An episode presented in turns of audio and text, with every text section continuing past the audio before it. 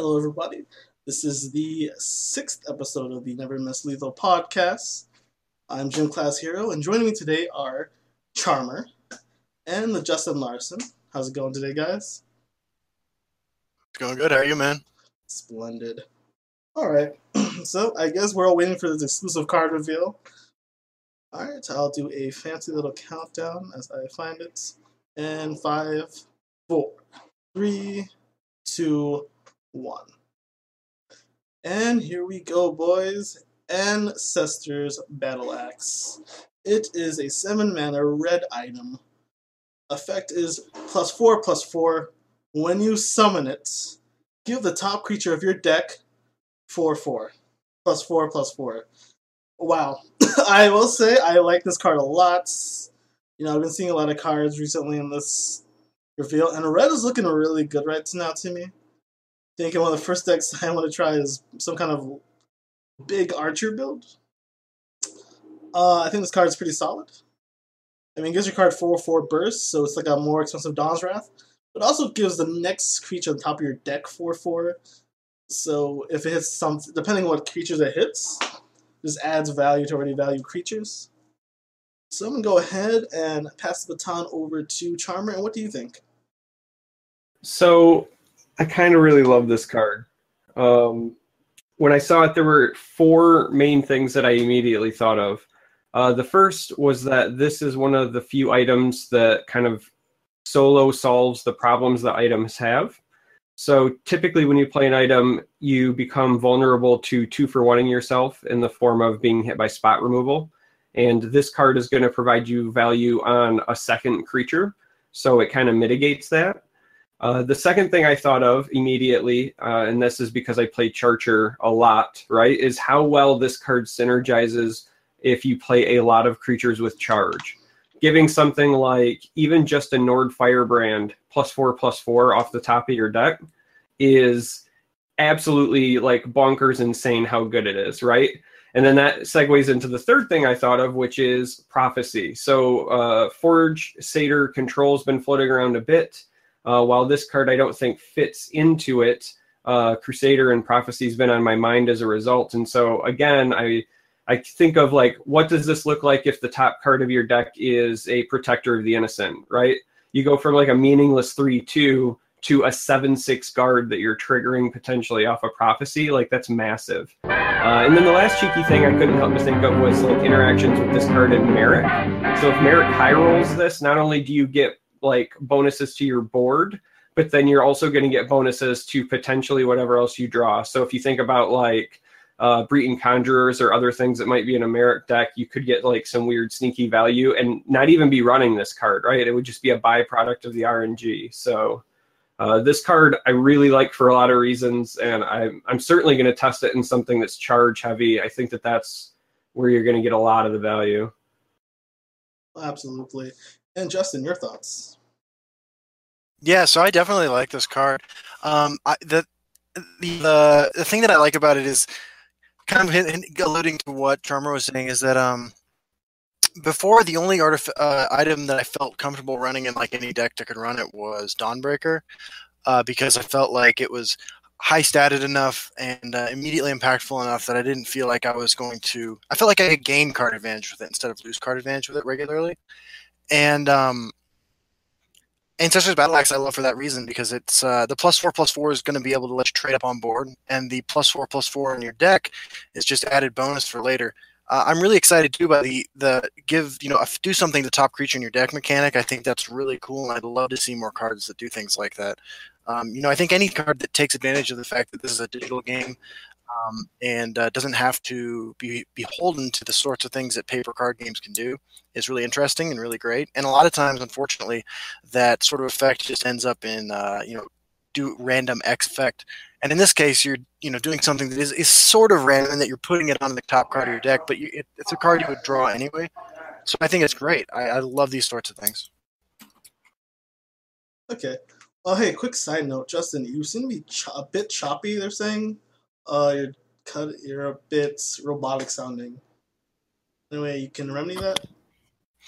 Uh, let me plug myself in real quick. No, um, It's a So I'll put the mic of his closer to my- internet. Uh, the, yeah, the internet. I figured. Yeah. All right. Yeah, We'll just have to endure then. Alright, so uh, let's give this card a rating. I'm gonna give this bad boy a 7 out of 10.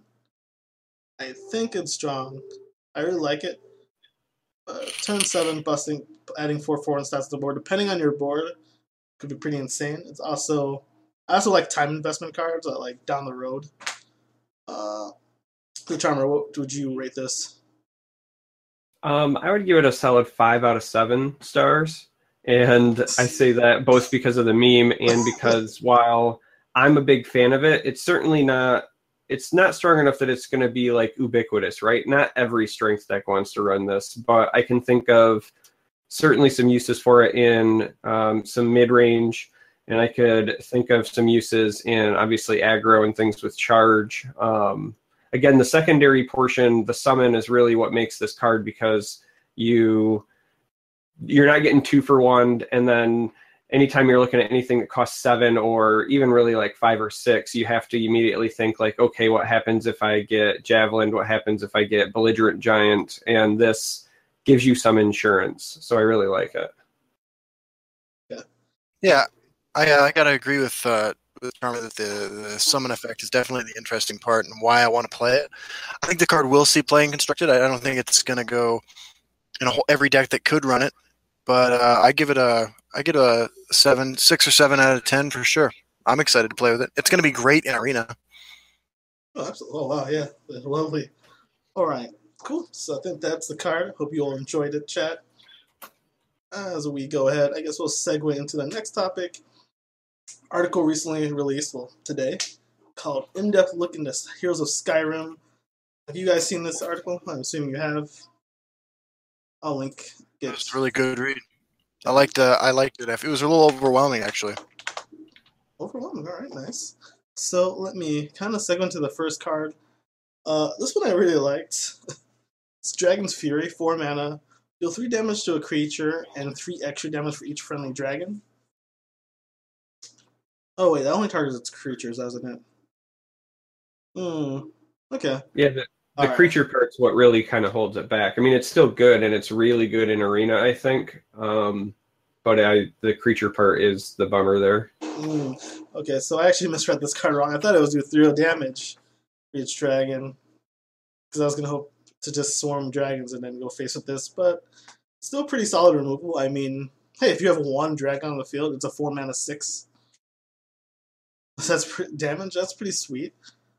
Um, so they're kind of showing us a range. So speaking of dragons, they're showing us a range of dragons at all different costs. It looks like, which I think just benefits this card as it'll be easier to have multiple dragons or take out a big creature, especially. Uh, I mean, yeah, the whole can't hit face holds it back, but I guess it might be flat out broken if it could hit face. Uh, what are your guys' thoughts? I like seeing um like uh ubiquitous Uh, Justin, think you might have cut off. Hello?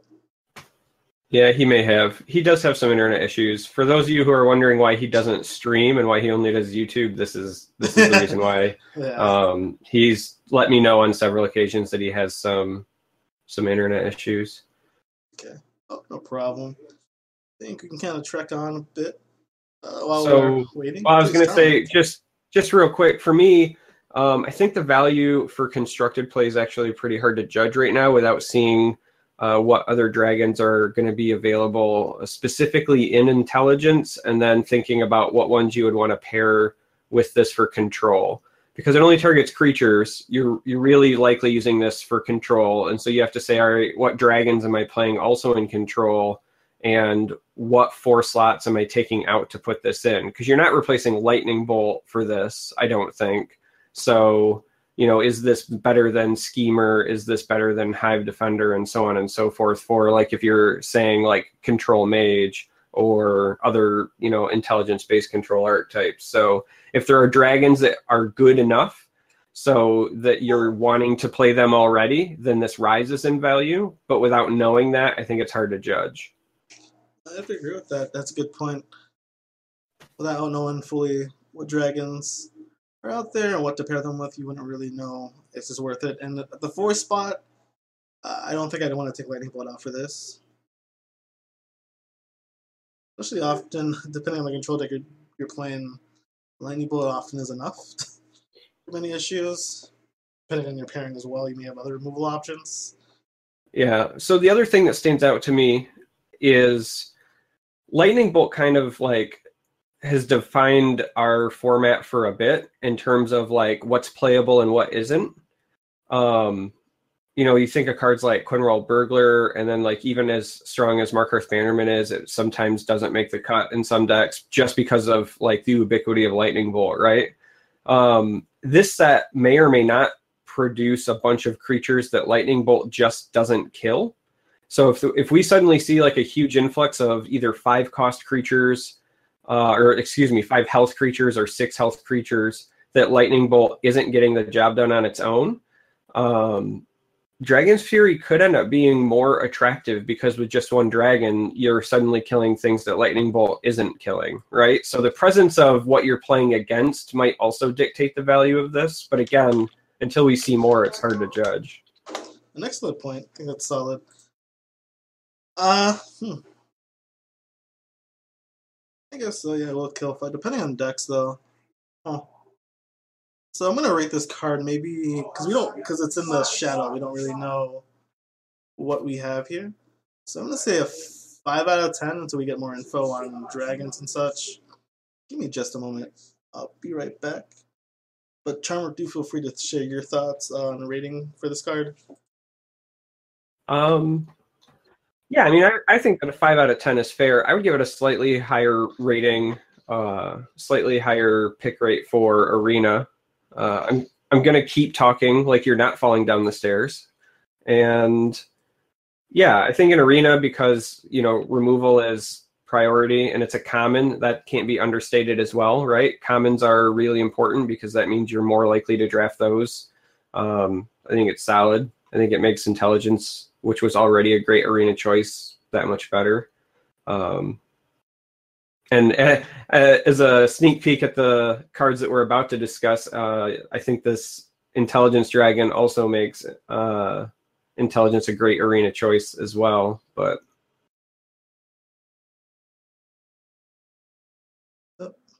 unmute myself. Okay, I already, already un- unmuted. Sweets. I agree on that. Actually, we have some interesting content from the chat. Decent card if dragons are OP. Dazer states, in a normal control deck, Crushing Blow is better, but goes well with Ally. Huh, interesting. So it is a more costly Crushing Boat, uh, boats below on its own. You need a Crushing Boat card now, though. Uh, it is a pretty good crush re- uh, replacement for Crushing Blow. Hello. hey there, Justin. We can hear you. Sorry. No worries. Alright, so just talking about Dragon's Fury, the card, the 4 mana blue card. Deal 3 damage to a creature, and 3 extra damage for each friendly dragon. Uh, it was mentioned that this could replace Crushing Blow in a sense. In blue decks Sure, that yeah. want to run that. I mean, it helps with the ally, as it was mentioned, and that's a pretty good concept. I'm still mostly unimpressed with this card because we don't know, but I mean, if it hit face, it'd be probably too good. really too good, but yeah. Your thoughts, Justin? Uh, added to Blues Arsenal and Arena, but I don't anticipate seeing this having this see a lot of play. The one thing that it does excite me is that it has the potential to fairly easily kill six toughness creatures like um, Night Shadow or Preserver of the Root. You know, both of those cards have played played quite a bit, and Blue sort of struggles to remove those occasionally. So that's my only thought on it. If it is good, it'll be good in a deck that doesn't exist really in any form right now. Control Sorcerer Dragons. Let's go. All right. That's right. So rating from one to ten. For potential. Yeah, potential assist. We don't actually have an idea.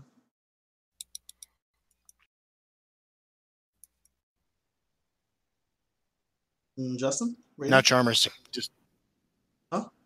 I am Justin. Oh yeah, I know. Oh, what's your rating of the card?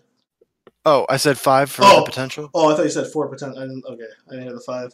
All right, well, we'll move on to the dragons, which is the tribe of choice, it seems, for this one. Uh, I guess the first one, Mystic Dragon. I don't have too much to say about this card. 444 Prophecy.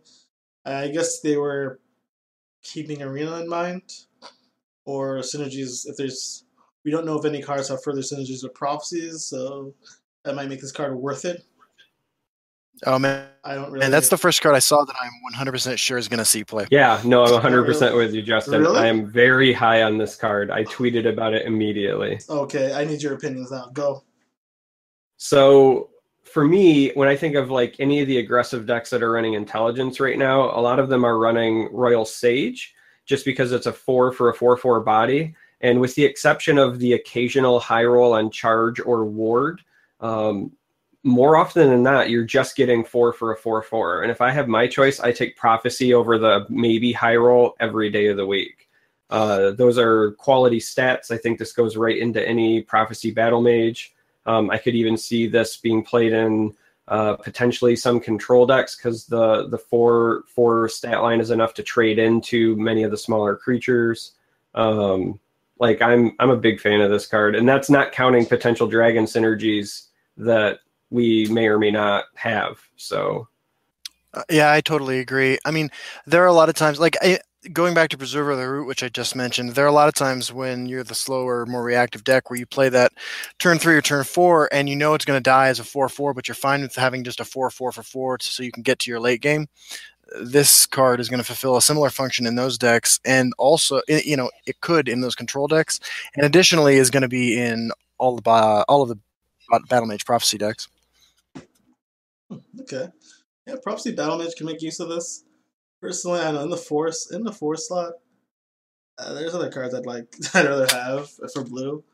I mean, honestly, I think if I'm playing Sorcerer, I'd probably do want Royal Sage to be quite honest. I mean, yeah, Yeah. ch- the chance of, I mean, this in a Sorcerer deck mid range, Mystic Dragon versus uh, this is Royal Sage. I'd probably go for Royal Sage personally. And accounting the Tyro potential is pretty insane the potential for charge is always nice. I mean, sure, you're playing, you're rolling the dice, but I guess with prophecy in a sense, you're also rolling the dice. And if I'm I trying, mean, what you're saying? oh, I was gonna say for me, like it's not just the intelligence comparisons or even the four slot comparisons. Like I think of all the prophecy battle mage decks that run like Grahtwood Ambusher.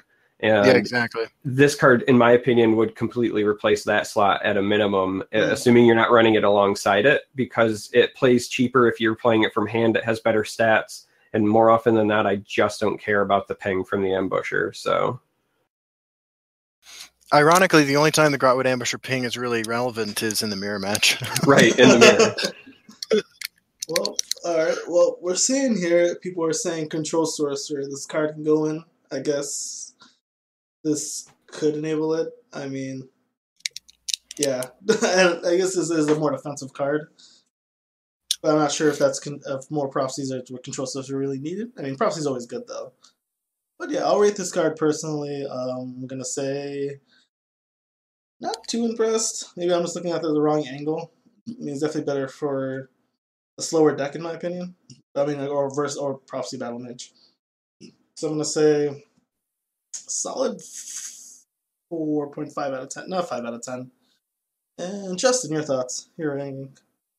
I give it an eight. I expect to get killed by this thing many times. All right, all right. That's, that's funny because eight eight is exactly where I'm going to value it as well. Um, again, without seeing anything else, just thinking about what we've seen revealed and what we know is the current meta, I would expect this to be played, and that's not counting potential dragon synergy. True, Dragon Synergy does give it a bit more points as we find out more.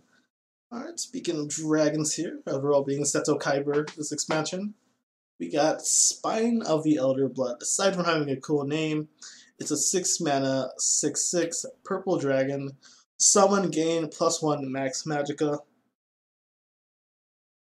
I must say, I really like this card. As in, uh, it just actually gives more I mean, I kind of wish I had a keyword to it. Like, I wouldn't mind if it was six mana, five five guard, but maybe I'm just thinking too greedily. There's a reason I'm not a card designer. really like this card, Spine of the Elder Blood. I mean, adding more ramp options to decks, as in I've been experimenting with Scout, for instance. removing tree minders. This tree minder feels kind of bad as a tempo loss, but having spine something like Spine of the Elder Blood may be nice to throw in there.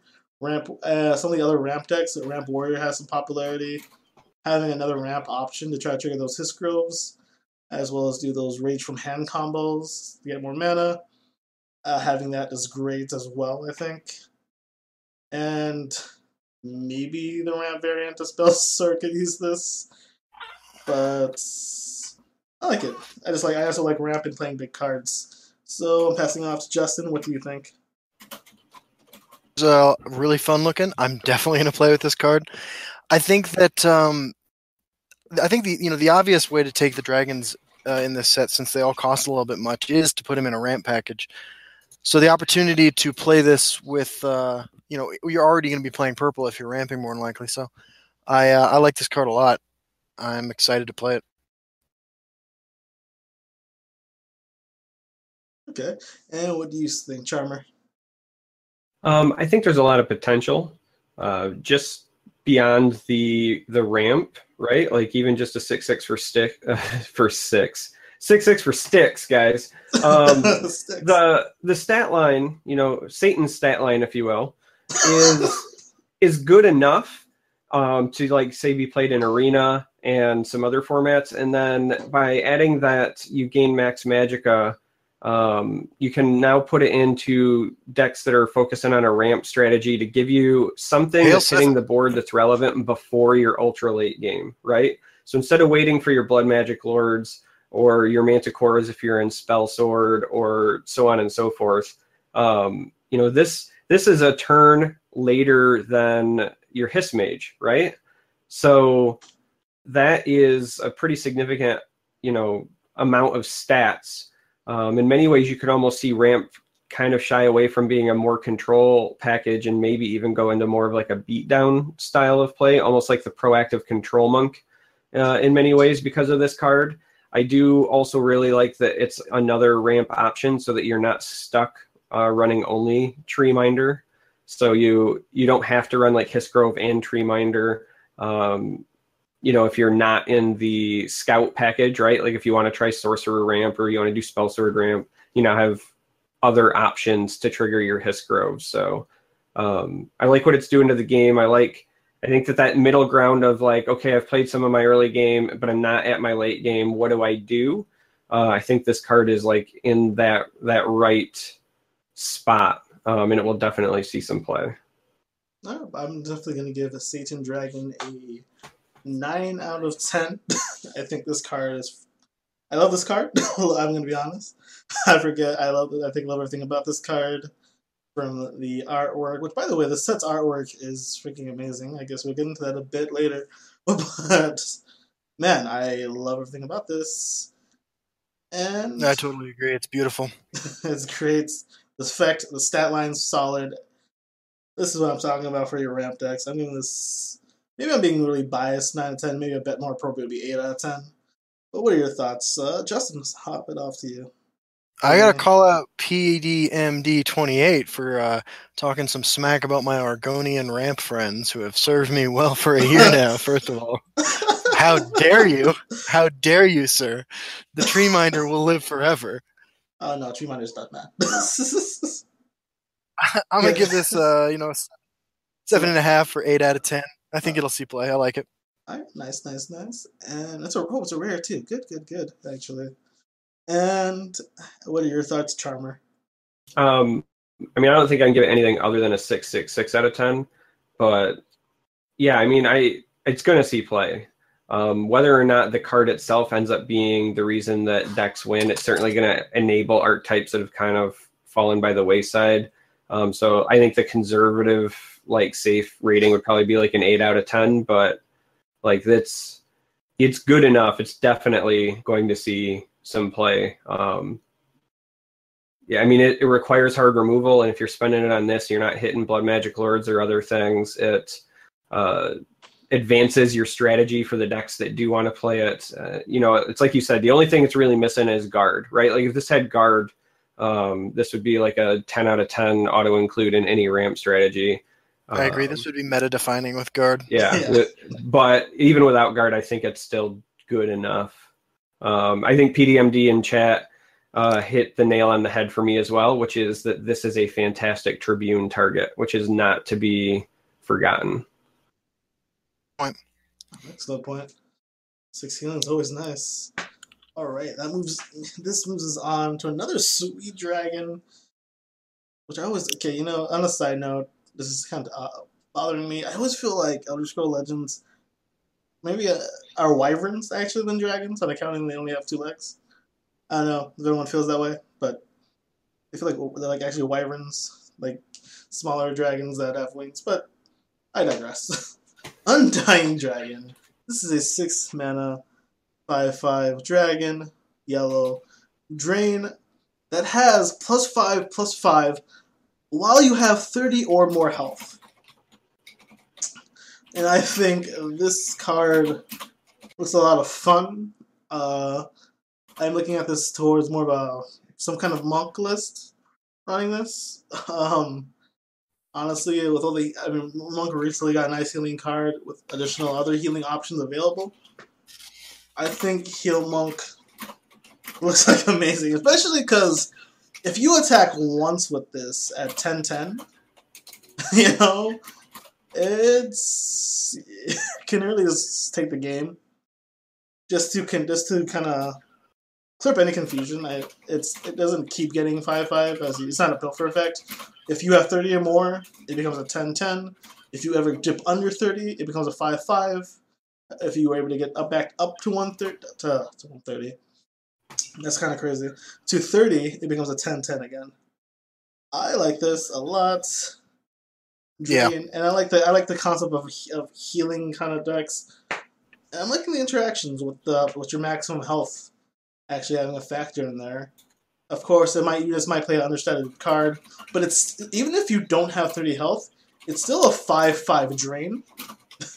so in like a control list, sure, um, in any list, it's a five five drain. So if you're behind, it's just fantastic because you can get back in there, and I think train's pretty relevant. And I'm gonna hand this one off to Charmer. Your thoughts? Um, I really dig this as a control card. So the drain is certainly relevant. Uh, the five health is relevant because it can't be lightning bolted. Um, again, this kind of goes back to what I was saying earlier about the Dragon's Fury, which is if enough cards that are being played are above four health, that thing rises in value. So it can't be lightning bolted. It doesn't have guard like Protector of the Main does, so you can hide this in the shadow lane if you're, uh, you know, in need of it. It doesn't have breakthrough, so it doesn't have the same problem that uh, Night Shadow has. You can safely trade into creatures and still survive.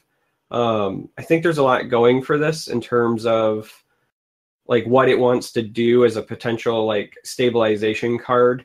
And if anything, I would say my one complaint is that the dragon's name is Undying, but it, it's not that the dragon's undying; it's that it keeps you from dying. So it should be more like, you know, friendly healbot dragon or something. but yeah, uh, I I think that I think that for the control archetype, um, that this is a this is a quality include. This is this is what Quin'rawl Burglar should have been.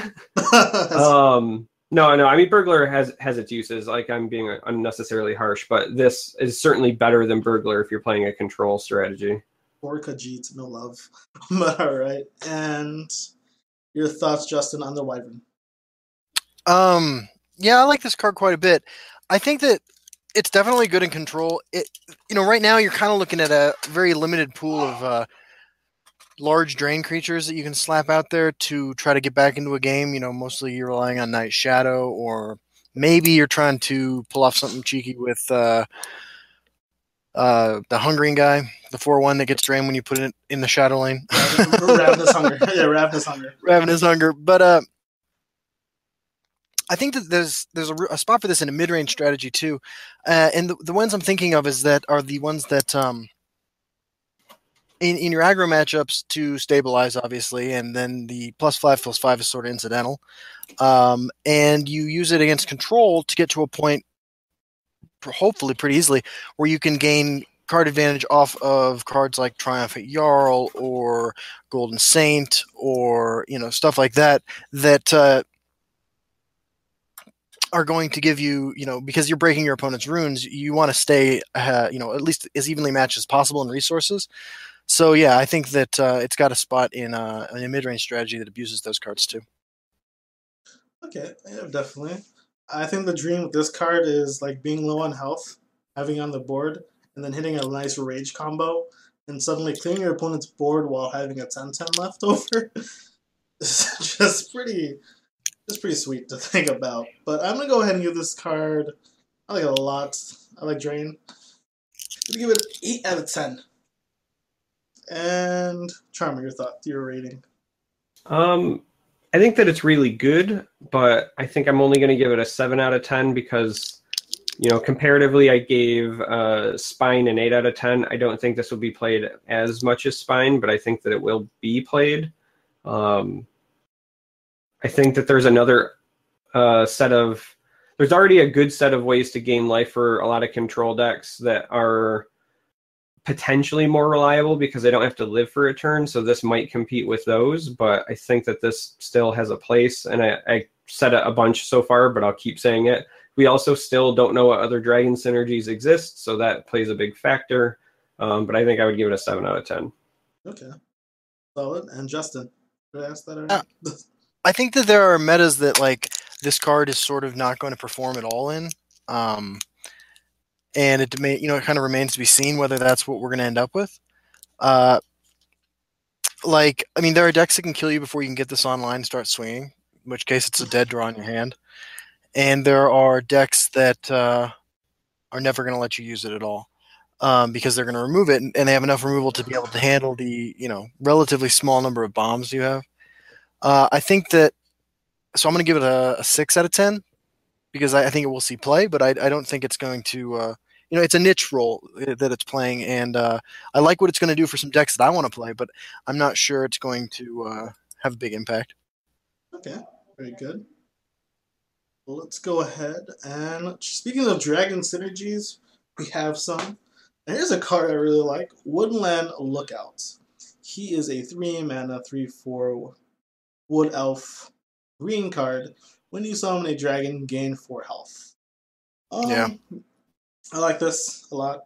First of all, three mana, three four is pretty cool on its own. There, not too bad. As well as getting, I'm not sure. What, I'm not sure like cost wise for dragons. There are any lower cost dragons.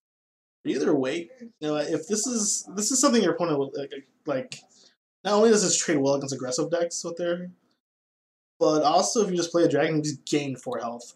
So depending on what dragon you played, if it had if any dragon if any other dragons have prophecy, this could be insane. I think this is a pretty sweet card. Overall, I could definitely see testing this out. Uh, I think Control Assassin is something I like to. I try playing. Uh, often healing may be an issue. This depending on what dragons are out there. This could be pretty reliable. I mean, it does have to survive a turn, then you actually have to play other creatures. But if it does survive one turn, it's fine. But it does. If it based out a lightning bolt, that's pretty cool too. I think honestly, getting yeah. your opponent to spend a lightning bolt on this.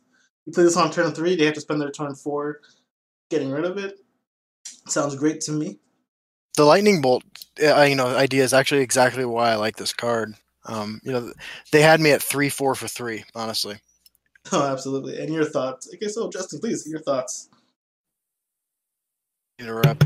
But what I mean is that the removal most likely to take care of this costs more than the threat does. So I think it's pretty good. I mean, the the three life gain or the four hmm. life gain when you play dragon is cool, and I think that there will be a life gain monk dragons type uh type of deck coming out of this expansion. But um, it's just those base stats, the three four for three. I think is what's going to make this playable, and uh, I like what it does. You know, I like playing decks that take a little bit of damage in the early game to draw some cards and then stabilize, and this fits perfectly in with my strategy. So, absolutely. And your thoughts, Charmer? Um, I think stat wise, this card is great. Uh, like you guys are saying, uh, I, I basically agree. I think that the three four for three uh, makes it attractive for a lot of reasons, but for me, I I look at this as a potential ramp scout card. Um, you know, I was saying earlier that the Elder Spine might make it so that Tree Minder isn't as required. I'm not saying you abandon it entirely, but it's not as required. And so if you're transitioning your Tree Minder slot to Elder Spine, and if you're running Scout, which means you might already be running Nahagliiv, you might already be running Odahviing, and then God's knows what else, um, this becomes a pretty attractive, uh, you know, three cost card that you can play just for the stats, and then maybe later have some synergies to get you some burst healing that uh, sometimes Scout is lacking. So I I really like it in a potential ramp Scout with some dragons totally agree with you, man. Like, um, I'm in ramp ramp dragon scouts. One of the decks I'm looking forward to building the most, and um, taking out Moonlight Werebat for this, I think, is going to be a pretty easy swap. Absolutely. Um, I love this card, so I'm to give it a nine out of ten. I think a lot of green decks I like to play, some kind of style. I think this is to be awesome. Um, your your rating, Justin. Yeah, I'll give it an eight out of ten. I'm I'm sure this card will see play. Uh, the monk and scout dragon decks don't have hard counters. I think this is going to be a card we're seeing a lot of. Okay, and charmer. Uh, I would also give it an eight out of ten. Um, I think that in the archetypes you want to play it in, it'll certainly see play, but I don't think that it's strong enough to rate as like a nine or a ten because it's not like quite ubiquitous to like all agility plays, and it's certainly not um, the sort of thing you're considering in every deck archetype, but it will certainly help uh, the builds that you're specifically, you know, targeting the dragons and, and late game style of play. You know, Chad is a good point too. That this is a common card, and I wanted to say that I really like that uh, you know we're seeing stuff that's going to allow for some dragon synergies in draft. I think adding another layer of complexity to uh, another layer of depth to the draft uh, process is going to be really exciting. Oh, for sure. All right. So our next dragon synergy card, an interesting one, Ancient Lookout. Whenever hits a two mana two three skeleton, whenever you summon a dragon, a one one Draugr Sentry with guard. Now, this card looking at this as it's hard to say because without seeing all the dragons, I don't know. So, the one deck, I was thinking of maybe a token strategy.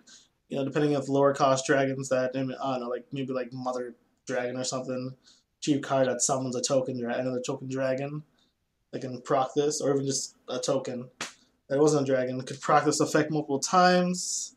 Uh, synergizes with Bone Daddy, which is kind of cool. I guess in control, since it's summoning a guard, that could be pretty relevant. Kind of slow the damage to your face down. But overall, huh. I mean, 2 mana 2 3 is cool. Doesn't add a fireball, still does execute, crushing blow. But they're using crushing blow on this, I don't think you're too upset. I think it's okay. Justin, what's your thoughts? Um, so at first I thought this was like really weak, and then I started thinking about how many control decks oh I've put uh, Dragon Tail Savior in, and um, I think this card has more potential than I gave it at first. Uh, assuming you're running like a critical mass of dragons, I think it could definitely play a role in a deck that doesn't really exist right now. Um, so I'm kind of on the fence about whether or not we'll see it. It depends on what else we're presented with, but I do like the design. I mean weak though on its own, in my opinion. Okay, fair enough. And your thoughts, Charmer? So, I'm really middle of the road on this card because when you imagine all of the all of the scenarios where this could go right, it starts to sound really amazing. A two three for two is good enough. Um, you know, we've seen decks that run the uh, guy that reduces the cost of items that don't even have main deck items just because he was a 2 3 for 2 and had ally synergies, right? Like a 2 3 for 2 is enough. Um, the fact that he summons uh, a 1 1 with guard when he triggers means that he has the potential to protect himself. So against other aggro decks, just by getting one trigger, you might prevent them from trading into it, and then that might buy you time to get another trigger and just kind of like speed bump things. So that's pretty good. Um, but that's like the the good part, right? Like that's what's going well for it. The downside, in my opinion, is that one, it's a two drop, and we haven't really seen like a ton of three drop dragons, right? And this isn't a dragon or a shout. This is specifically a dragon for the trigger. So I don't know how often you're going to like play this and then get a trigger on curve. Uh, again, with what we've seen revealed so far. So the likelihood of that scenario where I said, well, you could play it and then maybe protect himself is lessened. And I honestly think that, um, you know, everybody's going to naturally say, like, well, this could die to execute, and that's true. And I'm okay with that. But the biggest problem I have is so, like, like everyone else and like we're doing, right? When I read this article, I read this in a top to bottom linear fashion. So I was like, well, you know, execute's a problem, but okay. But, um, you know, further down below in this article, we get our pastry mage buddy, um, who will see play. And I think that's another knock against this card. So for as much as this could have going good for it, I think there's also enough going bad for it that I'm just kind of, uh, you know, like it's very middle of the road for me right now. Um, also, it's a skeleton, so it dies to Dawnbreaker. Not that that matters, but worth noting. um, but yeah, like I just I feel like there's enough going bad for it right now, and oh, again, without seeing other cards, without knowing how consistently I'd be able to trigger this the following turn. Because if you get one trigger, I think you get your values worth, and if you don't get one trigger, I'm not impressed. So I don't know if hmm. if I'll jump ahead, right? I'll say, all right, so if I was going to rate this right now based on what's revealed, I would give it like a six out of 10. The six is on the high end potential, um, but I'm not, I think that there's enough knocks against it to not be super excited. Okay, I agree. I'm going to actually give it more of a five out of 10. It's, at one hand, looks pretty, pretty strong. On the other hand, does almost like a card I don't want to play by itself, if that makes sense. Like I would rather maybe play it at turn five and have a dragon in hand, or hope it survives. But I mean, it has potential. Again, again, one, I'm looking at token synergies myself. Maybe a token spell swordless with this, just depending on what dragons are. There's a dragon for three mana. I'm gonna play that and this, and then a dragon. It's pretty sweet, I think. But I mean, without further information, I'm gonna leave it at five out of ten. Uh, Justin, your rating. Yeah, I, will agree with the five out of ten, but this is also a card I'm prepared to be completely wrong about once the rest of the set is revealed. Okay, cool. Let's move on. Another shout was revealed. This one's interesting. Call of Valor. So when you summon, when you play, okay. So for those who don't know what your shouts are, they're a new type of action that uh, each one, each time you play one, it gets stronger. So there's three levels for each shout. Um, I don't believe there's going to be a fourth mystical iron level. That if you get one back, but that would be kind of cool. But uh, with Call of Valor, summon a three-three Sovngarde hero. Uh, I'm gonna assume that Sovngarde hero is a vanilla card. I don't believe it tells us what that is. So the first, I mean, three-three stat line for three is not that's not the worst, but uh, it's a three-three vanilla card. I'm assuming. I don't really know if it will have effect but I can assume it's a 3 3 vanilla. Second time you cast it, you summon two 3 3s for 3. So that's, that's pretty much a 6 6 for 3 mana. And then the third time you cast it, fill in lane with three threes. That's what, 12 12 worth of stats for 3? That, yeah, this, card, this card's good. I like it. Uh, I can see this in. I mean, we're not so sure what Sovngarde Hero does, but all I know is that that third cast is pretty amazing. So go ahead, Justin. What are your thoughts? It is uh, so. What it what one of the things that I think that is important to think about is like what people are going to be playing at different stages of like the deck building process once the expansion's released. I think this card is obviously playable uh, and it has an obvious amount of power behind it, and so I anticipate seeing a lot of this in the first few weeks of the expansion being out. Um, a bunch of homes. You know, I mean, you could put this in most green, or I'm sorry, most uh, decks that run yellow, and uh, you know, probably do pretty well with it. One of the things I like about this is that being that shouts are actions. Um, this is the sort of card that uh, I think an action mage list might be interested in running. So I like that uh, aspect of it as well. Um, it's very straightforward, but I think it's powerful enough that it's worth looking at every time you put together a deck with willpower in it. Okay, very cool. And your thoughts, Charmer? I I was really, really excited for the agility shout, and I was like day one going to build something that was going to focus on that, but I think that this one trumps it. Um, this this is, in my opinion, the best of the three shouts we've seen because it is good on the first cast. Um, not that the agility one isn't, but this one is is significantly better on the first cast. And not knowing how often you're going to get more of them, I think that's very relevant. But even going to the second cast, right? So the agility shout goes to like an undercosted malefic wraith which is great, right? That's why I was super excited. I was like, I, I want to play something agility control. That sounds fantastic. This takes you to six six worth of power for three on just the second cast.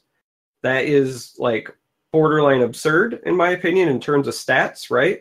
Um, it's it's a literally like half a golden saint, but in terms of cost, but you only you shave one power of toughness off. Like, yeah, you don't get the guard, but like, who cares, right? Like, you get an insane amount of stats for that. And that's not counting if you've already got a divine fervor, God knows what else is there.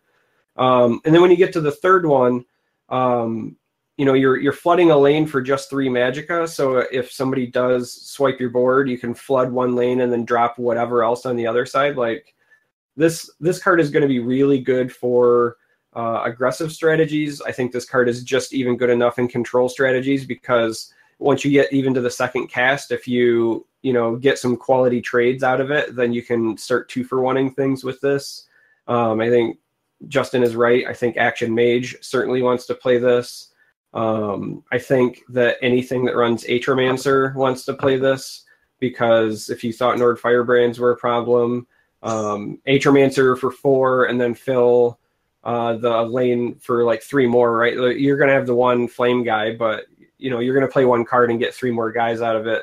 Uh, you might see instead of you know Merric battle mage uh, atro combo, you might start seeing mage control atro combo. Like uh, this this card is just good. It's really good. It's really good in arena in my opinion because again, even if you never cast a second or a third one, a three three for three is just good enough. And if you happen to run across something that levels up a shout or a second copy, um, I, again, I think level two of this is good enough to to make it worth it. Like I I'm very high on this card. This card is very very good in my opinion.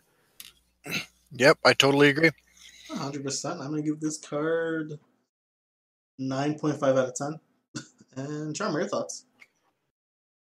Uh yeah, I mean I I think it's I think it's I don't know. I might actually just flat out just give this a 10 out of 10. Like this will be played day one, and I am really confident that this will be played day 30. Like, unless there's something that's not printed, right? So I will throw, always throw that caveat. Unless there's something not printed that outright neuters this, this is good enough without any other synergies. No shout extra synergies, no divine fervor synergies. Like, just throwing three of these in your deck is good enough. Yeah, I totally agree. I'll, I'll give it a I'll give it a nine out of ten too.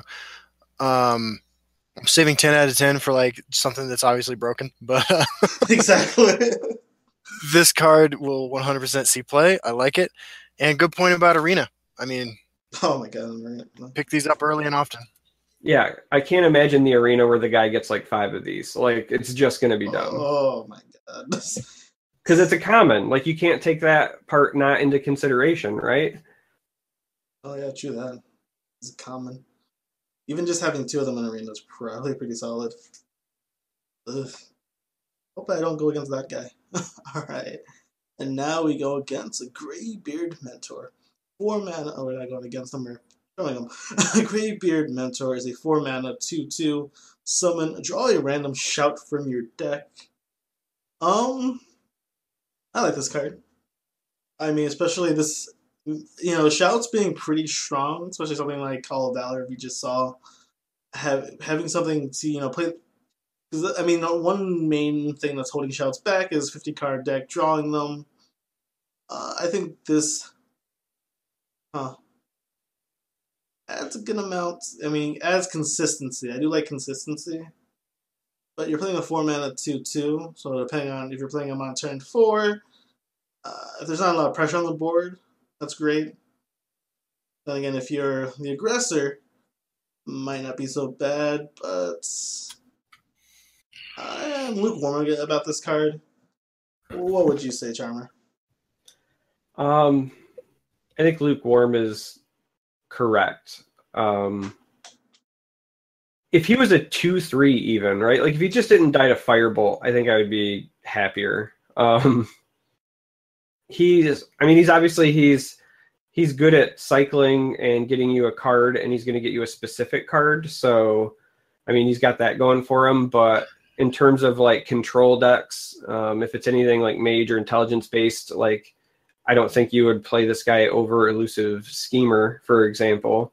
Um, and for you know, depending on the decks, like there might be times where I would even consider like Merchant's Camel to still be better than this in some ways, right? Like I don't know. Again, it's I guess it's going to depend on how crazy the shouts end up being, but um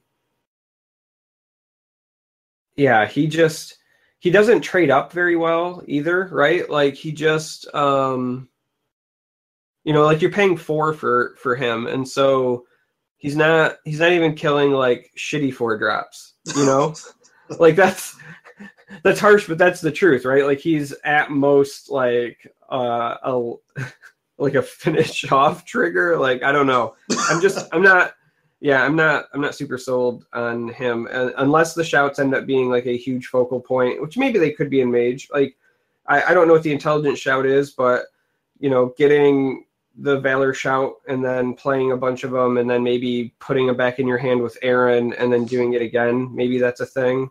Um, getting extra copies from College of Winterhold because that fetches cards that cost you know one and two and three, and as of right now, those are you know all our shouts are three or less. So I, I don't know, maybe, but yeah, I'm, I'm kind of eh on it. yeah, your thoughts, Justin? Yeah, I think you guys covered it pretty well. Um, I'm not super into this card. I, you know, it's not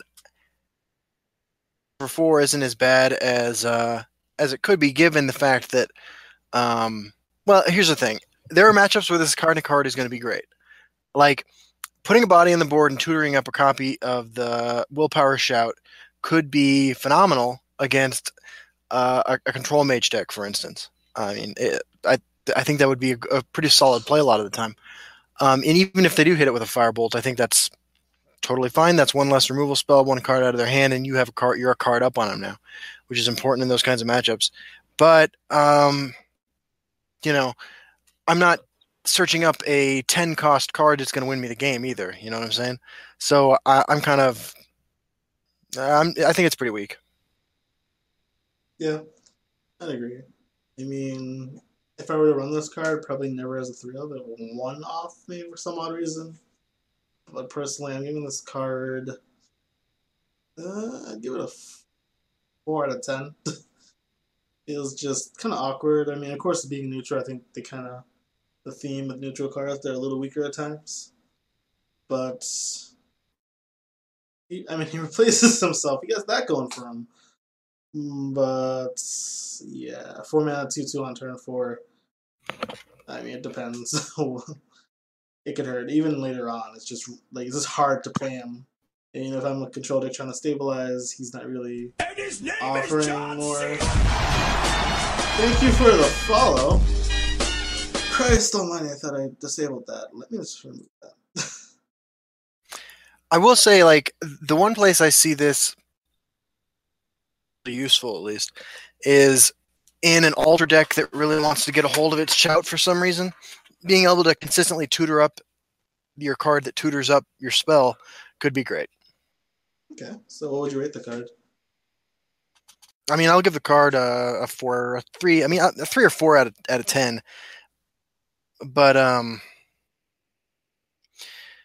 I mean, very niche into the types of decks you're going to want to play this. I actually think that we'll probably see quite a bit of this in the, in the first few weeks because people are going to want to be playing their shouts and stuff. But I don't think it's particularly good.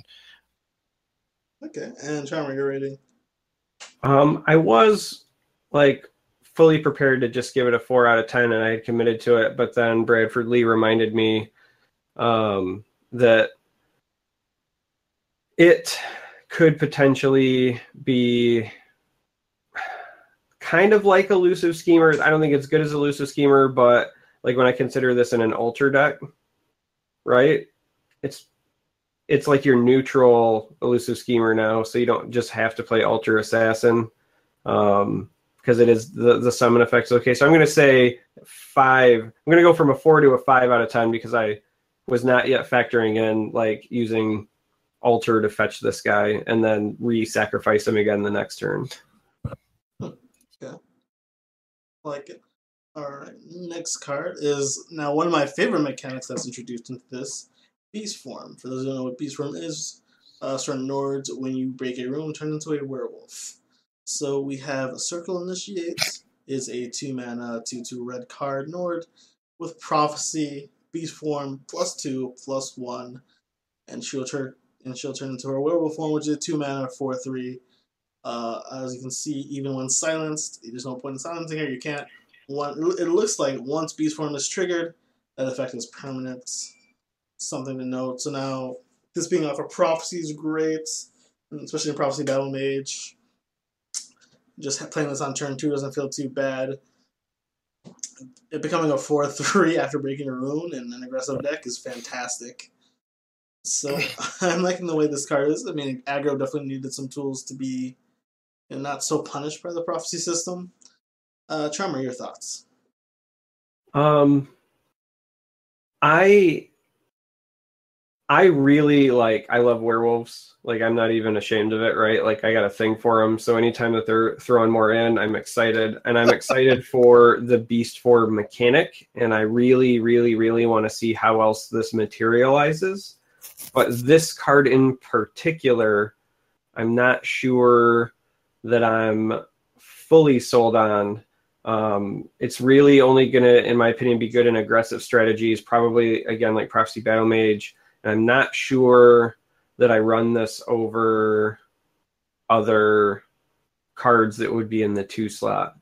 Um, because like on turn two, like on curve, like this isn't the one you want to be playing. Like I would almost still rather play a crocodile just like on curve on turn two from hand. Like if you get off prophecy, that's great, but um, you know, if I play this and I'm relying on this to get my damage in, right? Like I got to attack three times with this thing just before it changes itself. Now, again, in an aggro deck, if you're not following it up with more damage, then there's something wrong. But I'm just saying, like worst case scenario, you play this, you play your second thing, it gets killed, and blah blah blah.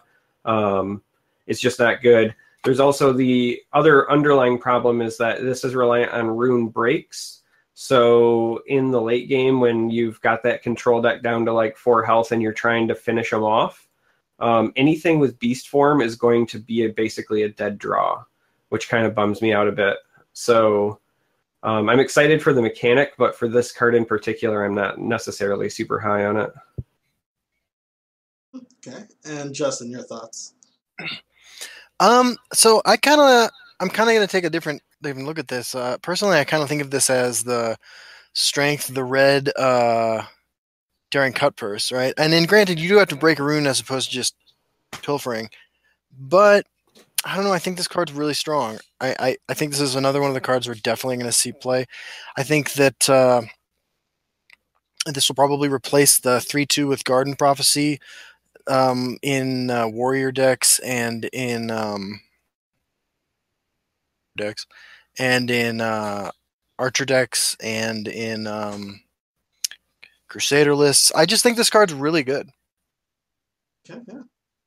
I'm gonna give this card because this is this with aggro, something aggro needed. I'm gonna go ahead and toss this at a eight out of ten. I mean, not the best on turn two, and of course late game top deck. This is kind of rough to get, but we don't. Again, I'm have I'm giving an eight out of ten with the hopes that there may be cards with synergies for beast form that may give you, you know, maybe a support that you, know, you play it and it's a trigger beast form, you know, blood moon or some blood moon or something like that. So yeah. hopefully something like that is what I'm thinking of. So I'll leave it at a ten. What do you think, Justin? Seven. Uh, actually, I'll go with eight out of ten.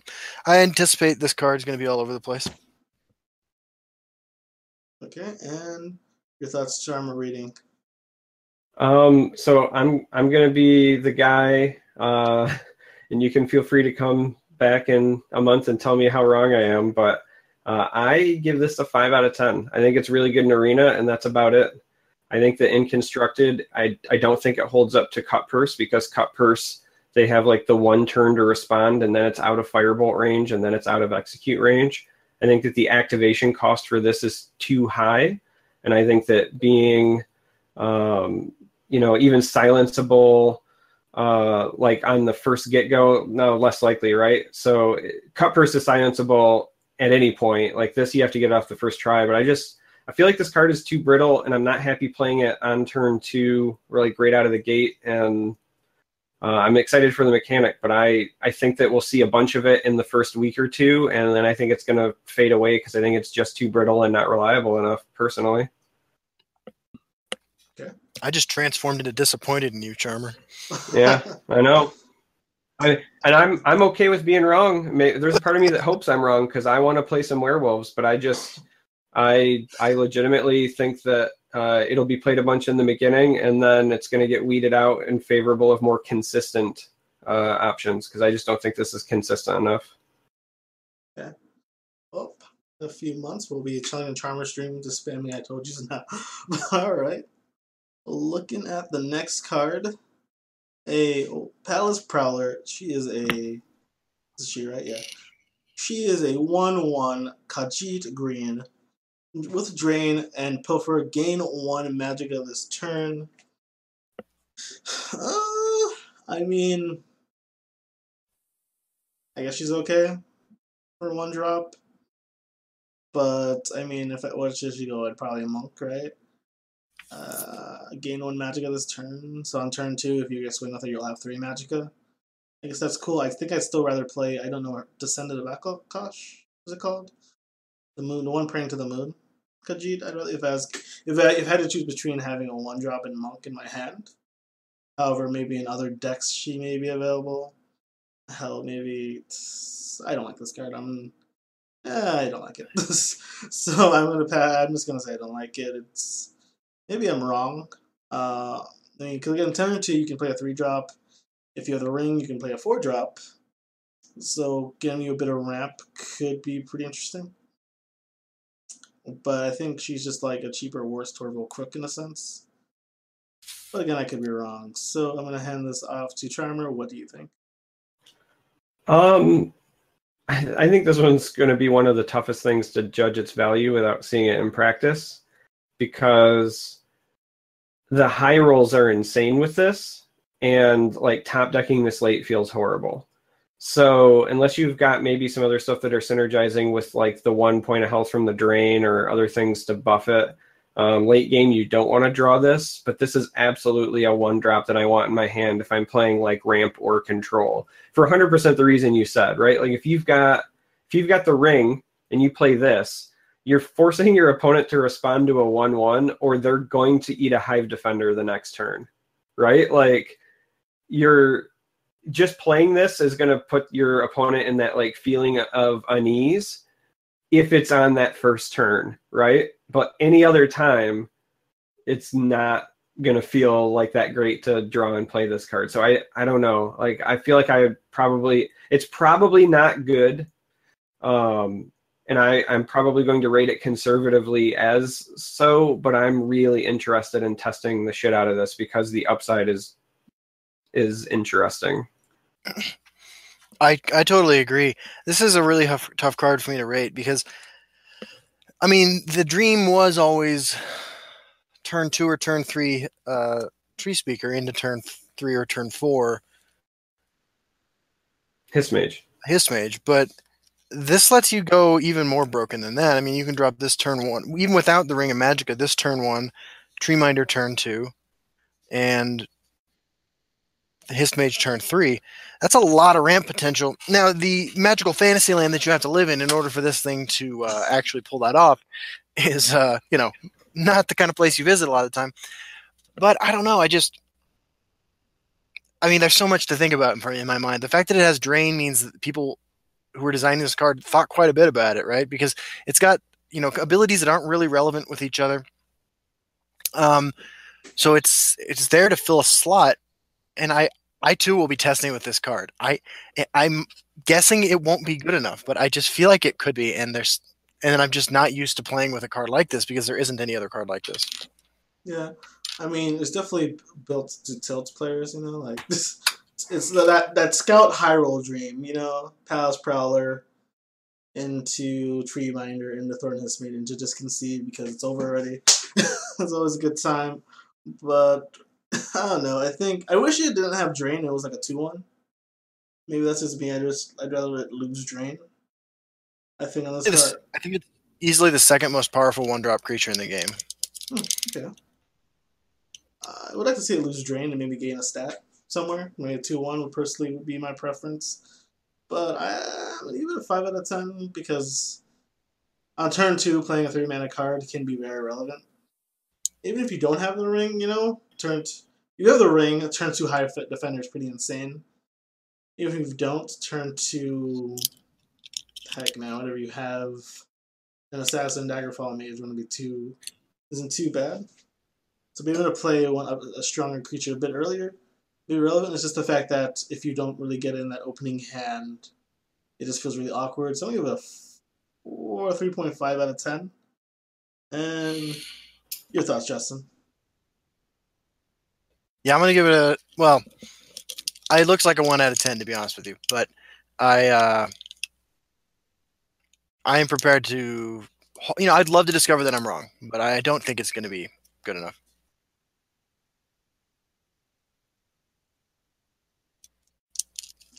And Charmer.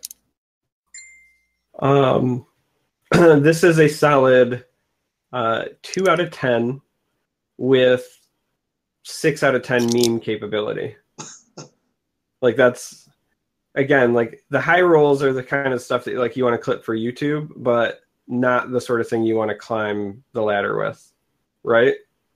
Like that's that's the best way I know how to describe it. Like you're gonna have like one out of every ten games, something amazing is gonna happen, and it's gonna feel great and then if you're trying to climb the ladder you're going to go play something else so i want to love this card and i'm certainly going to test it just for for giggles but um i just i don't think there's enough there All right, I think the verdict is we're disappointed in Torval Crook's younger sister. So we move on to an interesting card simply titled Loot. As an instrument. One mana item. Plus one, plus two. The wielder is immune to silence. At first, I really didn't like this card. It's kind of like blah. I've kind of thought about it. It's, you know, being immune to silence and adding some stats is pretty insane. Like, say for something, like if I get this on a Nahagliiv, I now have a what an eight man a eight an eight nine that can't be targeted by spells and is immune to silence. If you if you get this on a Nahagliiv, what you have is something still bounced by belligerent giant. That's what you have. Stop. and, and then even and then even worse, like the charging viper card, you know, That or, is so true. or FGR. Manticore. Hey, look. But let's just say in a perfect world, my opponent just doesn't have any answers because I just lucked out. but this card, I mean, an item that can't be silenced makes me feel okay about it. For because typically that's one of the biggest drawbacks about items is they play that they play one of the fun police cards. Uh, your nice item's kind of gone, and its effect is only immune to si- its effect being immune to silence. Uh, it, it being one mana is probably more key to me. Otherwise, any other mana cost, you know, even at two mana, I don't think I'd be interested in this card. But at one mana, I actually kind of like it. You know, as someone in chat mentioned, it's like steel scimitar almost. Like you're missing one stat, but you're also immune to silence. Depending what you put it on, could be pretty relevant. Your thoughts, Justin? Deserves some testing in a uh, Gardener of Swords deck for sure. Oh wow! Uh, I also think it's one of the best things you can pull with a plunder since it might help protect the uh, other item you get. okay, and Charmer. Um, yeah, I mean, I would agree. I think that it might be a tech card in item sorcerer or just Gardener of Swords decks. Um, it's something that you're probably okay with landing if you have played Merric and it ends up on one of your random creatures. I think that like even when you just think about like practical uses, right? Like you toss this on like a Daggerfall Mage, it takes it out of execute range, and now they can't silence it, which means you're likely going to get the tome, or they spend like hard removal on it. So like it kind of becomes a win. But then the reverse is if they do turn around and they like edict it or javelin it or whatever, then you still two for one to yourself. So like how much did you gain from that? I don't know.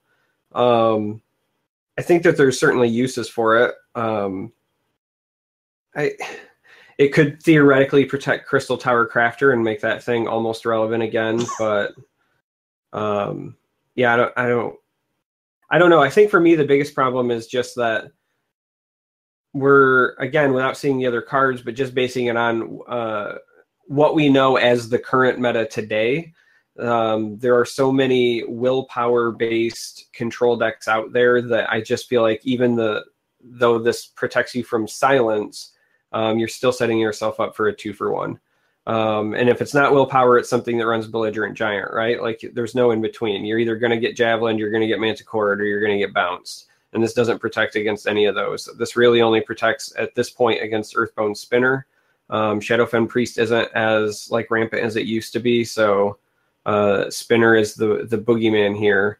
Um, and I, I don't know if that's worth it at the moment. So, all right. Yeah, I think I'd rate this card. Uh, five. It, uh, yeah, I guess five. It's kind of the two for one potential sucks. I mean, it's kind of hoping your opponent doesn't have an answer. But with yellow show decks being probably the most popular, Manticore, Jav, heck, this dies to anything if you trigger a fighter's good recruit. So Viper kind of out of favor, but Astrid's around. And heck, the Shackle Spider kind of would shut your hopes and dreams down. Uh, and of course, the Fun Police card of Giant exists, shutting down your leads. Uh, 5 out of 10. What are your thoughts on that, Charmer? Rating? Yeah.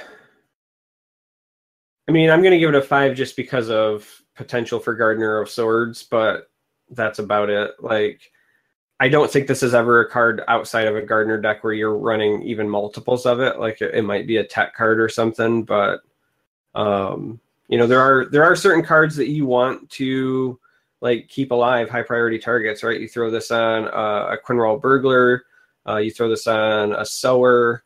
Um, there, you know, there's a couple of that I can think of right now that could benefit from it, but again, like belligerent giant still a thing, javelin still a thing, so I don't know. Um, I'll I'll go with a five. I think. Okay. Yeah, five out of ten sounds real reasonable. All right. I, I it fits into the gardener decks, and I don't know what else. You know, maybe uh, Flesh Atronach, maybe or Secrets. Yeah. Oh, someone. Uh, actually, Daisy brings up a good point. If we had sideboards, this my card might be good. So maybe in some kind of rump, gauntlet or tournament format. So if they include a sideboard, this could be an interesting tech card for something. Yeah, definitely. But for now, yeah, I think we can agree on five out of ten. Now here is one of my favorite cards from the set. I hope I say this right. World Eater's Ivy. That said. It's a six mana red support. When you summon a creature that costs seven or more power, double its power and health. That just for a slow red deck, man, I can imagine playing this. Heck, the next card you play a Vigilant Giant. Let me go ahead. Feel free to just bounce your opponent's card and get a 14-8. if this isn't answered right away. Um Jesus. Vigilant Giants, heck rage combos. I thought I was the, the, the dream of the meme of having like a Vigilant Giant out with this on and getting Demora Mecha, sorry, whatever his name is, Demora with the M on, and just really smacking, doubling that 16 to a 32 32 for the sake of this crushing people. Uh, it, it deserves, it's one of those cards, it's kind of cool because it deserves an answer right away. if not answered, it just could flat out run away with the game. I think this is a sweet design, but at the same time, this is like maybe feel bad to not draw an answer to this card kind of view, like not drawing that Shadow Fen, not drawing that removal, of that um giant or vicious dreg, and we're not sure what else support move they've added any. So I think that's something they may want to be careful with. But I like it a lot so far. Justin, your thoughts? Uh, I mean, I don't want to be like uh, raining on people's parades here because it's an exciting card, but this card does nothing. Uh, All right. I mean, I mean, like at least with Rothgar Forge, you can combine it with a zero cost um, Nord Firebrand the turn you play it, or you can stack your deck full of prophecy cards. Uh, you know, you just never get that out of this card. That said, there are certainly going to be matchups where this card is completely insane. Um, but I, I just, I don't know. I mean, it's better than Mundus Stone. Why not both? okay. And Charmer, your views. So the this card is in my opinion this is like one of the uh best rock paper scissors cards that I can think of, right? Because in certain matchups, I think I 100% agree with Justin. You play this and it's to get belligerent giant, right? Um, with some of the other cards we've seen, I imagine more people will be at least trying some of the ramp strategies again. So there's a strong chance you're going to play this and it's going to get Shadowfen Priest, right? But against, say, Control Mage, which has been really popular lately and just kind of period historically, um, if they're not one of the Control Mages running Vicious dreg, uh, this card is immediately a problem for Control Mage. Um, you know, it makes your belligerent giants no longer die to lightning bolt. Um, honestly, like I think of again, like some of the mimi stuff you can do in Archer with this, with Eclipse Baroness. Um, it makes Chorus Reaper almost not suck. I say almost, it still sucks, but you know what I mean. Like now that card, you don't feel bad about paying seven for it, or heavens forbid, the Nest. Uh, you know, two 10 nines that uh, whack your opposing lanes for a bit seems pretty good. So Tazkad is the obvious one. Uh, you stack a couple of these and you can start setting up OTK potential with Tazkad, or um, you know if there's other cards with charge. So like I can see potential there, but there's also just as many scenarios where this card either does nothing or is immediately answered. That um, it really it is to me. It really is just like a rock paper scissors card. It's really really good in like two or three matchups, um, specifically against Control Monk and Control Mage if they don't have the Vicious Dreg. Um, I think this can grind out some value for you, but I don't. I guess for me, so here's the other part to it. I don't know that even in those matchups where this card would be good, I don't know that this is immediately better than Rothgar Forge. Because Rothgar Forge, you're going to get on all like it makes all your top decks good potentially, right? Even if you draw that, you know, two drop late in the game, it's something. Where this is, you have to play it and draw your late game that you kind of already wanted or needed anyway. So I don't know. Um, it could be amazing again without seeing other cards in the set. If we have a way to protect supports, um, if there are other cards that have charge, or immediate impacts that cost seven or more, then maybe. But uh, right now, it's it's not like super exciting for me. Word up. I mean, this is gonna be awesome when I punish Wrath of Sithis and then play a Night Shadow. I'm like, bam. No, but seriously, uh, I think this is an interesting card. But I, God, actually, I know that interaction is gonna happen. I'm gonna play Wrath of Sithis and they're gonna play freaking Night Shadow. I'm gonna like, I don't have an answer for that. I have a lightning ball and a fireball and something in my hand, and won't be able to deal with it, and just cry myself to sleep. But I'm gonna give this card right now. In slow metas, it's pretty sweet. I'm gonna give it a seven out of ten. I like this card. I think there's potential there. I mean, sure, it's only about. It, someone actually mentioned in the chat a good point. Paying six mana support for like what, like ten percent, maybe less of your deck but it's pretty impactful in my opinion. Again, like that Belgian giant, like this, and then being able to get a Belgian giant out, just sending it's pretty insane play. But I mean, there's counterplay as every card should. Hmm. So yeah, I'll leave it at seven out of ten. Uh, Charmer, your thoughts? For me, it's like it's basically like a overcosted tech card. Like I'm I'm gonna say five out of ten, and that's assuming that there's probably going to be some sort of OT OTK deck that people craft out of it. But even in that case, uh, you're probably playing two or three of these to trigger the OTK. Uh, so that's playing multiple cards that cost six that don't advance your board state that also have to not get answered.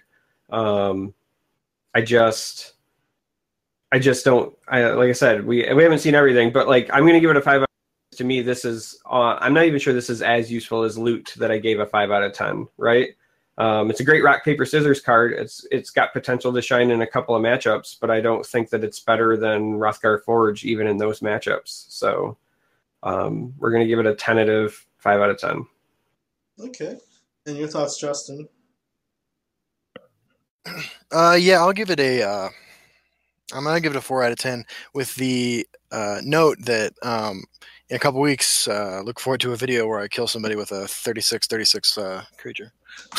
Listen, man, you just get that Shadowmere dream going. That's right. they will not expect a Shadowmere smack in their face. I know I'm just gonna be extremely infuriated when I can't remove this as playing control mage and somebody gets that 12 12 Tazkad on me and it's like, well, that yeah. felt good. but alright. The Timmy in me says play this card hardcore though. Alright, so now I'm loving this card. This is the name and the art. Grizzly Gourmet. Three mana, two one, transform an enemy creature with two or less power into a sweet roll. Um so I mean this Wrecks Daggerfall Mage, right? Which is I, a card I hear quite often people don't like to have to deal, and it's a turn of three. Um, personally, I, I mean, there's gonna be more like cards with two power introduced that are worth getting rid of. I mean, heck, that Dark Guardian, another card that's kind of just just wrecks. Um, don't actually as, as cool as this card is, I'm lukewarm on it. Personally, I'd probably give it a 6 out of 10. Myself, uh, 5 out of 10. It's cool. Oh, Ruins but More Spy Master too. That's not played. Somebody play that that often, but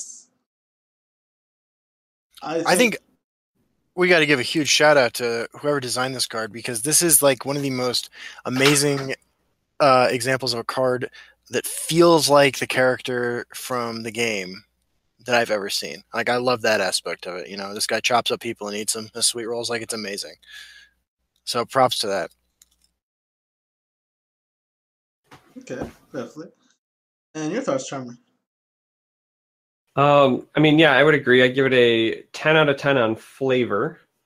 Nice. um, and I would give it a I feel like this is probably somewhere in the six to seven out of ten range, um, strictly because I think that you want to run execute still, even if you're also running this. And I almost wonder if running this on top of execute is too much, like they're competing. But usually you want to execute because you want to respond to whatever that high quality two drop is before it has a chance to get out of control, right? Think about your like your daring cut purses or um, whatever else. Uh, this guy's still really good at taking out, say, like a Goblin Skulk, but if you don't have the ring, um, you know, they might get a swing in on you or multiples. So uh, this thing still does take out, uh, like Dark Guardian, uh, Daggerfall Mage, so it does have uses there. But again, like for me anyway, uh, I think Execute's probably still the right choice because of wanting it, at, uh, you know, as early as possible and I don't know if you run execute and this because sometimes I'm already tripping over my executes. And with the meta potentially shifting to slower, potentially shifting to dragons, and so on and so forth, execute might even go down in value. So, uh, yeah, I feel like six out of ten is probably where it's likely at, even if it is ten out of ten flavor. I want to say too that you can kind of mitigate the downside of running three executes and three of these fellas if you run Cloudrest Illusionist in your deck. Um, a play to combo this with Cloudrest Illusionist, but that's about the time that you're going to want to take down something with six or uh, less power too. So I don't know. I think this card's pretty strong. I like it. I'm going to give it a. I'm going to give it a six or 0.5. I'm going to give it a seven out of ten. Um, I think it'll see play. I don't think it's great. Oh, hold on, Victor up. Make host. All right, so Dave's just trying to meme. It is made make homemade protein bars, guys. Calm down. They're looking up on my tabs. Is the biggest troll. this is why I let him mod my channel. but all right, I think we covered Grimsby May. Uh, let's see. Legit. I'm not sold on the card, but we'll see. And now another card called Midnight Snack. Two mana, two two Prophecy Guard, Last Gasp. It's a neutral, by the way, Nord. Looks like they're breaking the color schemes a bit here with the um thing that there was there. Reduce the cost of a random dragon in your hand by one. And that's the last gasp. Two two prophecy guard. Um I'm gonna give this a five out of ten. Looks like it's okay. I mean could be okay. I mean reducing I do like the fact the interaction of reducing cards in your hand by one. The dragon and dragon deck. It's a prophecy, which is cool. So on a slower deck, getting a 2-2 guard can be pretty solid. Plus a 2-2 card guard that reduces a card as a random a card in your hand by one could be pretty damn impactful. That's you know playing that drain dragon a turn earlier could be all the difference. It's so I'm giving it a five out of ten to see what other dragons are out there. That may go up or down. I think it's all around good. I really like this card. Maybe a 8 out of 10, 6, eh, 7.5, I'd say, even. Prophecy and Guard really make this card, I think, solid. And then the last gasp. Um, you to reduce a card to your hand. This is a very powerful effect. And your thoughts, Charmer? Um, I do like this card. I think that it's it's good enough like to even run an arena even if you don't have dragons just because of the prophecy and the guard so like the 2-2 prophecy guard for 2 is you know okay. It's like it's not great but it's not bad. Um i think this thing takes a pretty significant rise in value if you're playing a lot of dragons. Um getting any sort of reduction is great. I also like that this triggers on the last gasp. Um i think of scenarios where you know you potentially get your dragon reduced in cost from like a Thieves Guild recruit draw, and then you get it further reduced because you played this and it died. So I'm looking at you, turn four Nahagliiv. Um, you know, I'm I'm not sure. Now, those things being said, I'm not sure that this ends up being like amazing, right? Like it's it's good enough and it has like good synergies, but it's not like it doesn't wow me necessarily. So like for me, I would probably say it's like a six out of ten um, because it's only going to be likely in a couple of archetypes, and then um, you know it's okay, but it's not like great in those archetypes. All right, and Justin. Yeah, I, I, I agree with a lot of that. Um, I think the card's cute, uh, but I mean, so there's a couple ways that I, th- I was thinking about this.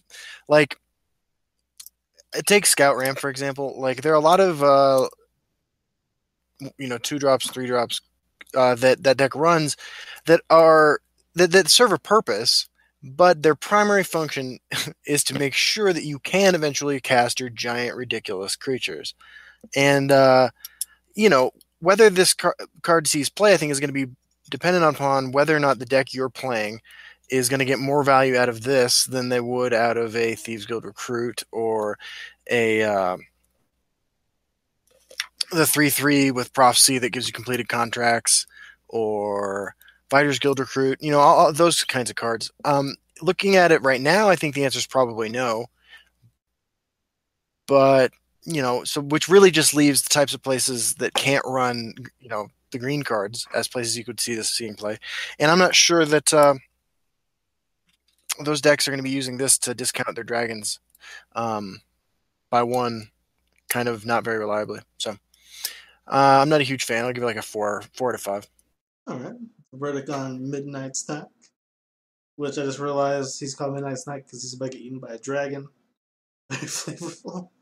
Just got that because his last guy's reduced to dragon because it's uh, it's fed. It's that's awesome. All right, and the final card, Encumbered Explorer, is a one mana two three purple Imperial card with Shackle Encumbered Explorer after he attacks. Very interesting card as a one drop. Oh yeah. I mean, I think you know I can see him in this lower deck tossing him out just to test the field lane against aggressive decks. Just to kind of throw it out there, and it's like, you know, I'm not. I don't necessarily plan on attacking your face, to be honest. And I can get this to kill a creature. Sh- unfortunately, it's shackle the following turn. I assume you come up with a follow uh, follow up answer because it'll be unshackled the next turn as you play another card to answer, and then you get your two three back. So uh, I'm gonna give it. Uh, I actually like this card. I can kind of see it working out. Heck, if you if you're using one of those funky silence decks, you may be able to uh, get more value out of this. Uh, I'm gonna give this one six out of ten, just because if I'm playing a slower deck, I'm probably not trying to attack too often. Uh, just trading up with other creatures from one to two drop even. Uh, the, hmm. I'm gonna drop that to five ten. This could have potential to be kind of chill. At the same time, it's being shackled for a whole turn. I mean, it's just with the anti-shackle card, maybe, but mm, I can. I don't know. I maybe a five, maybe fading down to a four point five out of ten. I believe it a five out of ten because. Hmm, I would say four, four, five. I'm gonna give it both. but because it kind of sucks, but it's kind of okay. But kind of also really sucks. That's my thoughts. So I'll toss it to you, Justin. What do you think? Uh, I think this is one of the most powerful cards revealed so far. I think that uh, the more tempo oriented the meta becomes, you know, if that's the direction it goes, the better this card gets for control decks. I think that this card will see play in a lot of uh, every control deck running purple, maybe even scout ramp. Um, the potential to two for one your opponent's early game with a uh, is just incredible. So yeah, I think it's really strong. Um, obviously, it has some synergy with the silences and stuff that you can run in purple, but yeah, card's good, in my opinion. I'll, I would give it a uh, eight out of ten. I expect to see it. Very nice. And your thoughts, Charmer? Um, I mean, I'm in the same camp that I think that it's a control card. Um, it reminds me a lot of Zombie Chow. It's a one drop two three, meant to just kind of contest early. Now you can't like back to back trade into things, and obviously I think that it would be more powerful if it gave your opponent health because then you could put them off from uh, gaining runes and whatever. But like I think for me, see the value to me for this card is that it helps to potentially dictate what your opponent is going to do early, right? So if you are going first and you drop this in the field lane, they either have to be playing like Windkeep Spell Sword or something with three health, or you're pushing them like immediately into the shadow lane, right? So in terms of control, you're typically wanting to um, you know, dictate what they're doing, right? And so I think there's uh, there's a benefit in that. Even if you don't get back to back attacks, like if this eats a two two and then you don't get to attack for a turn, but then you get to swing later, like it's a long term investment, which is again just fine for control. You're paying one magica to likely trade up into something, so it's good from an efficiency standpoint. Um, you know, if you're not running, say, sorcerer, where you don't have access to this and firebolt, Um, this is like a delayed firebolt in many ways. You're paying one to do likely just two to something um, that you may or may not get to use more than once. So, I mean, yeah, there's the negative there, but from like a control standpoint, I fully see uh, the value in this. Um, the downside, though, right, is unlike Firebolt, you can't hit things immediately. So if you're trying to say contest Goblin Skulk, uh, it's going to get at least one trigger. Um, Cut Purse still gets out of control, and this can't answer. So there are drawbacks, um, and obviously they can avoid this by going to the other lane. So while you're dictating what they do and you push them to the shadow lane, you then still need to follow up and have a response to it. So there is negatives, but I think it's uh, you know, I, I think that there's enough value there that I, I expect it to see play in at least some control decks for sure. Um, I'm somewhere, I would say like I'm a 6.5 out of 10. Um, and that's on the premise that we that I expect to see spell sword and sorcerer controls at least tested in the early rounds. Um, if it's uh, you know if, if those start seeing play, I think it sees play in those decks. Maybe even warrior control too. I don't know. Okay. Cool. Well, that is the cards we have today. Man, we went on longer on this part than I actually expected. Okay, which is not good bad. We had a lot, which means we just had an in-depth look at each of the cards. Great to hear some other opinions other than my own. It's definitely altered my influence on some of the cards. Influence my decisions on some of the cards would be the proper way to speak, but it's late. uh, man, yeah, we went over. We went for like an hour and forty minutes. Jesus, that's awesome. It's good for Oh. living on the East Coast, man. You got to move out west. right? Uh, all right, but I'd like to thank my. Uh, co- well, actually, before I say the final thank you, but was there anything else you guys want to mention? All I'm right. really, uh, I'm really glad that you uh, you're doing this podcast, man. It's a lot of fun, and uh, I think you should keep it up because I think a lot of people are into podcasts, and uh, you could be the one. sounds good to me. Uh, Charmer, any final thoughts? Um, this was fun. We should do it again sometime. I can't wait to see more of the set.